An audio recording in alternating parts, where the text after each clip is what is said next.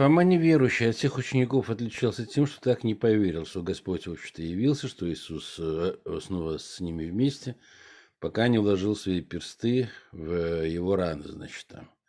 И отсюда и пошла Фома неверующий. Ну вот э, то, что э, заявил сегодня э, Тимофей Денис Игоревич, мы рады вас видеть. Здравствуйте.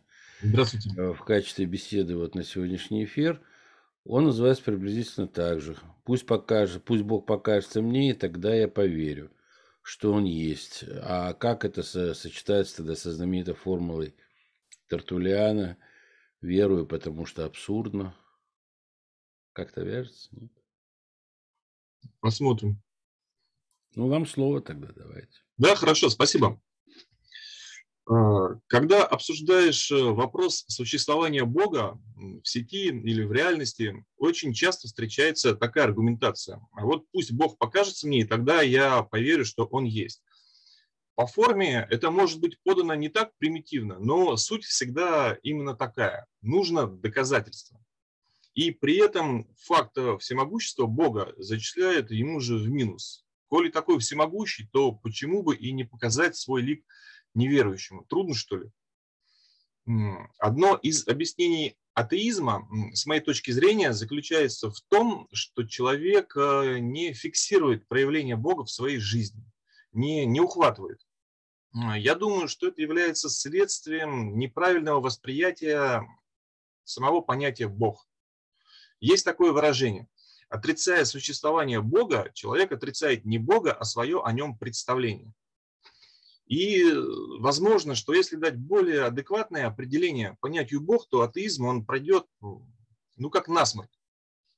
Между тем, поведение Бога, поведение в кавычках, а, полностью укладывается в модель отношений части и целого. А, но для пущей наглядности давайте воспользуемся более простым и доступным примером. Это гражданин и государство. Перефразируем высказывание. Пусть э, государство покажется мне, и тогда я поверю, что оно есть. Ну вот звучит, наверное, нелепо, потому что любому ясно, что государство есть, оно существует. Да, оно большое, его нельзя пощупать, попробовать, там, взвесить, но оно есть. Его нельзя увидеть как единое целое в силу разницы наших масштабов, масштабов гражданина и масштабов государства. Государство никогда не сможет взять и показаться отдельному человеку. Мы своим сознанием можем ухватить лишь фрагмент, кусочек того, что составляет государство. А, но это не значит, что государство не существует. В этом плане а, наше сознание похоже на, на узкий луч света, исходящий из фонарика. И мы, находясь в темном лесу, можем осветить лишь небольшой участок, находящийся прямо перед нами. Но никогда целый лес. Мы можем увидеть вот это дерево, вот это дерево, но сам лес в целом мы охватить также не можем. Здесь уместна поговорка «за деревьями леса не видно». Это особенность нашего сознания. В силу вот своей специфики оно а, дробит мир э, по таким частям, которые может охватить и переварить, ну, то есть осмыслить. Поэтому высказывание, пусть э, Господь покажется мне, оно не имеет смысла. Все, что мы видим вокруг себя, а, фабрики, заводы, дома, школы, ну все, это все проявление государства. Это и есть само государство. И на более высоком масштабе все то же самое. Все, что мы в состоянии увидеть, осмыслить, или получить в ощущениях, это все и есть проявление Бога, это и есть Бог. Ведь все, что порождено государством, является государством, в том числе и каждый из нас. Потому что каждый из нас – это гражданин, то есть часть государства. И все, что порождено Богом, является Богом, также в том числе и каждый из нас. Ну, в более мягкой форме это можно сказать так. Бог внутри и снаружи каждого из нас. И ровно так же государство не может взять и сотворить чудо для того, чтобы гражданин в него поверил. Ну, во-первых, каким должно быть это чудо? По типу хочу там, трехкомнатную квартиру в центре прямо сейчас. Ну, а во-вторых, и в главных, это что же за гражданин такой, который сидит и ждет от государства какого-то чуда для того, чтобы поверить в него и начать, что называется, ну, там, платить налоги. Я я лично убежден в том, что суть неверия в Бога заключается в глубокой подсознательной корости души, когда человек отрицает Бога для того, чтобы снять с себя все ограничения, а, налагаемые на человеческую душу а, любой религией. И вот здесь он уже начинает извиваться, как уж на сковородке. А вы докажите мне, что Бог существует, а пусть он сам не явится и докажет там, и так далее. На гражданском уровне это выглядит как нежелание платить налоги государству и вообще что-либо для него делать. Ну, а смысл мне платить налоги? В гробу я видел это государство с э, его коррупцией, с такими дорогами. Пусть оно сначала само для меня что-то сделает, а уж потом я подумаю, платить ему или нет. Это очень частая, кстати, позиция встречается, ну не то чтобы на каждом шагу, нет, конечно, но тем не менее это очень частая гражданская позиция. И таким образом мы видим, что и там, и там а, суть в корости и нежелании выполнять свои обязанности и по отношению к государству, и по отношению к Богу. В принципе, по отношению к любой системе, частью которой является человек, можно задать подобный вопрос. Например, по отношению к семье. Все то же самое. Пусть семья покажется мне, и тогда я поверю, что она есть. И вот даже если перед человеком станут все члены его семьи, ну, вместе со всем имуществом, все равно понятие семья а, будет намного более емким, чем это удастся показать подобной демонстрации. Также можно рассмотреть пример а, клетки и организма. Допустим, одна из ваших клеток вдруг заявила, а вот пусть организм мне покажется, и тогда я, ну, и дальше по тексту. И тогда я буду работать в том числе и на него. А пока я буду работать только на себя. В принципе, клетку можно понять. Она ничтожно мала по сравнению с организмом в целом. Вокруг себя она видит такие же лишь клетки. Но, как бы там ни было, клетка должна работать и на организм тоже. А как заставить клетку работать и на организм тоже, если она не может э, охватить его своим сознанием? Для нее это просто какая-то абстракция. Рабочая или нет, неизвестно. И здесь уже применяется механизм веры. А, вера – это механизм передачи того знания, которое, а, которое в силу своей глобальности а, вы не можете ухватить, которое в силу своей глобальности вы не можете ухватить сознанием. И тут следует сказать, что вот такие заявления ну, со стороны клеток, в нашем примере клетка организма, мол, покажись организм, а уж потом поговорим, следует расценивать как начало болезни, потому что любая болезнь это нарушение принципа единства, части и целого. И ваши жизненные установки, то, в какой пропорции вы соотносите понятия части и целого и в каких ситуациях, эти установки, э, они прежде всего определяют, чем и как вы болеете, что и как происходит э, в вашей жизни. Допустим, вы вдруг из, из своей глубины услышали этот писк отдельной клетки, требующий от вас доказательства. Какая будет ваша реакция? И а, как вы сможете ей что-то доказать. А ведь между тем принцип, по которому устроены организм, государство и весь мир в целом, а, в своей основе этот принцип одинаков для всех систем. Этот принцип единства, части и целого. Так вот, дело в том, что любая целостность, любая система – это совокупность э, материальных объектов и прежде всего нематериальных связей между ними. И делая вид, что я не вижу этих связей, я могу смело утверждать, что а, системы ну, просто не существует. А, и здесь уже можно поднять вопрос о том, что за восприятие подобных связей отвечает такой орган, как душа. И тот человек, у которого, что называется, дисфункция души, ну, он просто не способен увидеть, уловить и прочувствовать эти связи.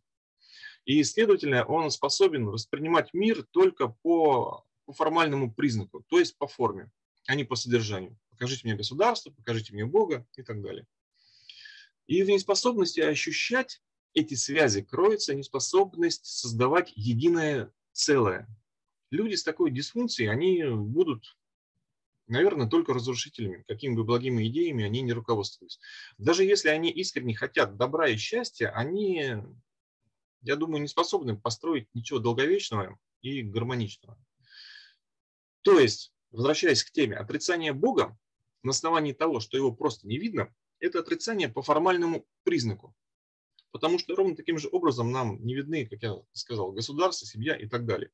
В конце концов, там, капли морской воды само море тоже никак и никогда не явится. но это не значит, что моря нет. Потому что нет моря, нет этой капли. И вот в приведенной модели отношений часть целая, на примере гражданин государства, а, мы видим, что а, восприятие Бога как человека или изображение Бога как человека тоже неверно. Персонифицировать Бога нет смысла. Это означает, что Бога нельзя наделять и другими человеческими качествами. Бог не бывает хорошим или плохим.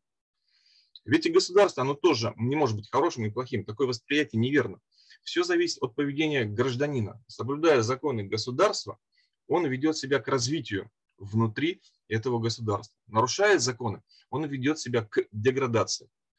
Таким образом, а, реакция государства, конечно же, может быть хорошей и плохой, но эта реакция зависит только от самого гражданина. И право выбора только за ним. Это как раз та самая вот свобода воли. Потом еще один достаточно важный момент. А, является ли Иисус Христос Богом? Это очень важный момент в христианстве. С точки зрения модели часть целая, о которой шла речь в предыдущей передаче, однозначно нет. Если э, Бог – это предельная целостность нашего мира, то разве могут быть два Бога? Христос э, не может быть Богом, но Он есть э, Сын Божий, как и каждый из нас, ведь все мы дети Божьи. А тогда встает э, закономерный вопрос, чем же объясняется главное, то, за счет чего его и называют Богом. Это чудеса воскрешения, создание воды и еды из ничего. Я думаю, что это объясняется его высочайшим уровнем развития, позволившим ему приблизиться к Богу ближе, чем кто-то, где бы то ни было. Кто бы смог это сделать там до него или даже вот после него. А, мне кажется, что он пока единственный из всех живущих на Земле, кто смог подняться выше всех. Вернемся к примеру гражданин государства. Граждане в своей деятельности могут достигать разных уровней развития. То есть, чем выше уровень развития, тем больше возможностей у человека. И то, что никогда вот не сможет сделать рядовой гражданин, то сможет сделать человек, поднявшийся к вершинам государственной власти. Но как бы ни был всемогущий такой человек, он не является собой государством. Он всего лишь человек на службе у государства. И чем более его цели совпадают с целями государства, тем больше могущества он, будет, э, он получит в свои руки. Понятно, что пример это абстрактный и описывает идеальные взаимоотношения. А, ведь даже первый среди ангелов не смог удержаться от того, чтобы не использовать это могущество в личных целях. Но я думаю, что для первого приближения для описания ситуации, он, он подходит. Поэтому Иисус Христос э, – это прежде всего человек, достигший максимально возможного на данный момент уровня единства с Богом. Соответственно, по сравнению с обычными людьми, он обладал намного большими возможностями. Но Богом он, конечно же, не является. Что же касается его божественной природы, то все, что создано Богом, носит божественную природу, в том числе каждый из нас. Просто в нем вот это божественный уровень единства с Богом проявился намного больше, намного сильнее, чем в каждом из нас, чем в любом из других людей. И, кстати, объяснить чудеса воскрешения и создания еды из ничего можно и таким образом. Дело в следующем. Человек на данный момент находится в окрестностях точки 1.0. Сейчас я включу слайд. Ага, включил демонстрацию участников. Ладно, обойдемся без слайдов. Итак, человечество на данный момент находится в окрестностях э, точки 1.0, э, завершив тем самым прежний этап и сделав шаг в новый. Об этом мы рассказывали в предыдущей передаче, и там объяснялась логика модели, логика развития. И э, первый этап развития – это путь от точки 0.0 к точке 1.0 по оси x. Это логика первого этапа логика силовая. Соответственно, вся современная наука, в частности физика, она стоит на этом а, смысловом основании. Ну и в самом деле мы видим, чтобы что-то сделать, надо что-то а, преодолеть. Чтобы колеса покатились, нужно преодолеть силу трения о поверхность. Чтобы ракета полетела, нужно преодолеть силу притяжения Земли и так далее. Любое действие всегда имеет э, своей сутью преодоление какой-либо силы противостоящей. Такая логика, это логика отношений первого этапа развития, на котором сейчас находится человечество. На втором же этапе логика будет другой, не силовой. Здесь уже э, нужно будет не противостоять миру, а выполнять ту функцию, которую он э, на тебя возлагает. А, потому что функция, она появляется у нас именно на втором этапе развития. И, соответственно, на втором этапе развития, когда у нас появляется какая-то функция, появляются и ресурсы для ее выполнения. Поэтому глазами человека, находящимся на вот первом этапе развития, а, человек, который находится на более высоком, на следующем этапе, он будет обладать способностью творить чудеса. Это как вот э, ребенок смотрит на взрослого, и взрослый ему кажется, ну, чудотворцем. Из любого кармана может достать в любой миг конфету. И понятно, что уровень духовного развития Иисуса Христа, он был намного выше, чем в среднем у остальных. Уровень духовного развития – это уровень, определяющий степень единства с Богом. Здесь, кстати, можно привести еще другую аналогию. Она очень хорошо изложена Эбботом в его книге а, «Флотландия». Там вкратце речь идет о том, что структура большей размерности обладает способностью творить необъяснимые чудеса с точки зрения структуры меньшей размерности. Это очень ненаглядно а, изложено, очень доступно и наглядно изложено в его книге. Это, и, кстати, в сети есть э, видео, где эта книга пересказывается в мультипликационной форме. Вот всем рекомендую. Очень познавательно. Из этого мы можем сделать такой вывод, что на новом этапе развития человечества нас ждут э, новые законы физики, основанные на новом, более полном взгляде на устройство мира. И вот то, что нам демонстрировал Христос, со временем это, это уйдет из разряда чудес. Но вот тема про новую физику, это совсем отдельная тема, она еще в разработке. Поэтому дальше продолжать на эту тему мы не будем. И также находит объяснение еще один немаловажный вопрос. А, Богом называют предельную целостность нашего мира. И получается, что в любой монотеистической религии Бог это один и тот же Бог. Это одно и то же понятие, хотя и называется по-разному. Просто каждому народу была дана информация о Боге в соответствии с его уровнем развития. И поэтому религиозная рознь, она не имеет смысла. Каждая религия описывает предельную целостность а, нашего мира, и действующие в ней законы а, тем языком и теми образами, которые соответствовали уровню того народа, к которому религия обращалась. И каждая религия, она, она не отвергает другую, а наоборот, в чем-то дополняет и показывает со своей стороны. Религиозные распри, они э, подобны распрям между, между разными проекциями одной и той же сущности. И спор, по сути, ни о чем. Вот вообще вот у модели отношений часть целая, которая лежит вот в основе смыслового устройства нашего мира, а, у этой модели достаточно большая объяснительная сила, способная описать мир как единое целое. Ведь это именно то знание, которое, э, которого остро не хватает современному человечеству, чтобы сделать следующий шаг в эволюционном развитии. А, поэтому, вот, подводя итог, мне всегда было довольно странно слышать подобный уровень аргументации. А вот пусть мне докажут, и тогда я поверю. Вот. Мне кажется, в 21 веке а, подобную аргументацию слышать уже как-то уже как-то смешно. Ведь, как говорится, Бог ты Бог, но и сам не будь плох. Ну вот, в принципе, все, что я хотел сказать на эту тему.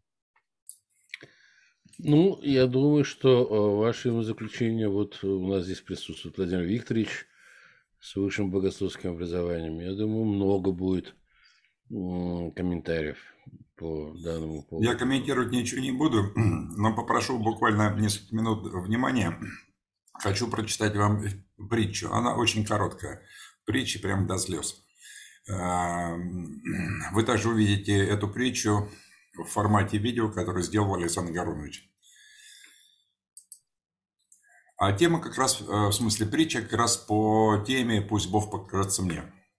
Значит, притча о вере, которая творит чудеса. Бог велик, когда надежды, казалось бы, уже нет. О вере и безграничной силе молитвы. Доктор Марк был известным онкологом.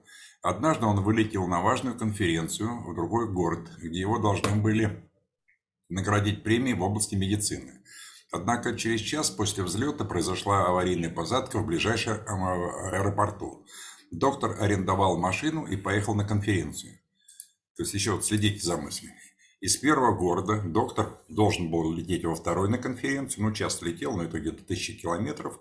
Самолет сел в третьем городе, э, что-то у него там сломалось. Он взял машину и из третьего города э, поехал на машине во второй. Продолжаем.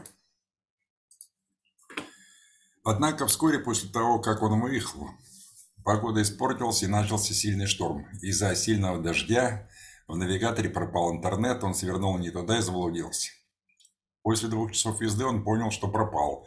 Он чувствовал себя голодным и ужасно уставшим, поэтому решил поискать, где бы остановиться – Наконец-то он наткнулся на небольшой дом. Отчаявшись, он вышел из машины и постучал в дверь. Дверь открыла женщина.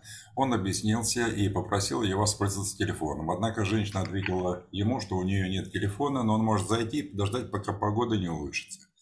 Голодный, мокрый, уставший доктор принял ее предложение и вошел. Женщина поставила ему горячий чай и сказала, что пойдет молиться. Доктор Марк улыбнулся и сказал, что он верит только в трудолюбие. Сидя за столом и попивая чай, доктор наблюдал за женщиной в тусклом свете свечей, как она молилась рядом с детской кроваткой.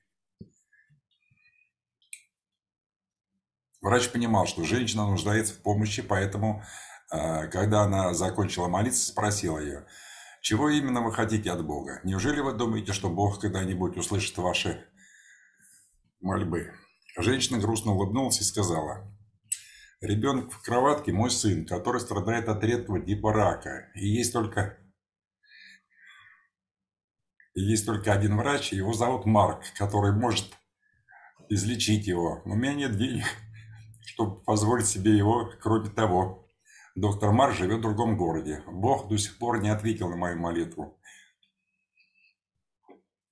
Но я знаю, что он поможет, и мою веру ничего не сломит. Ошарашенный доктор просто расплакался. Он прошептал «Бог велик».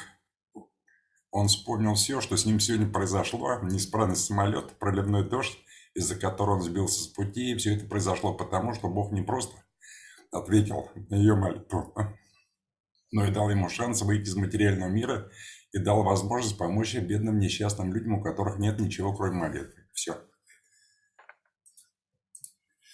Денис, благодарим, спасибо, до новых встреч.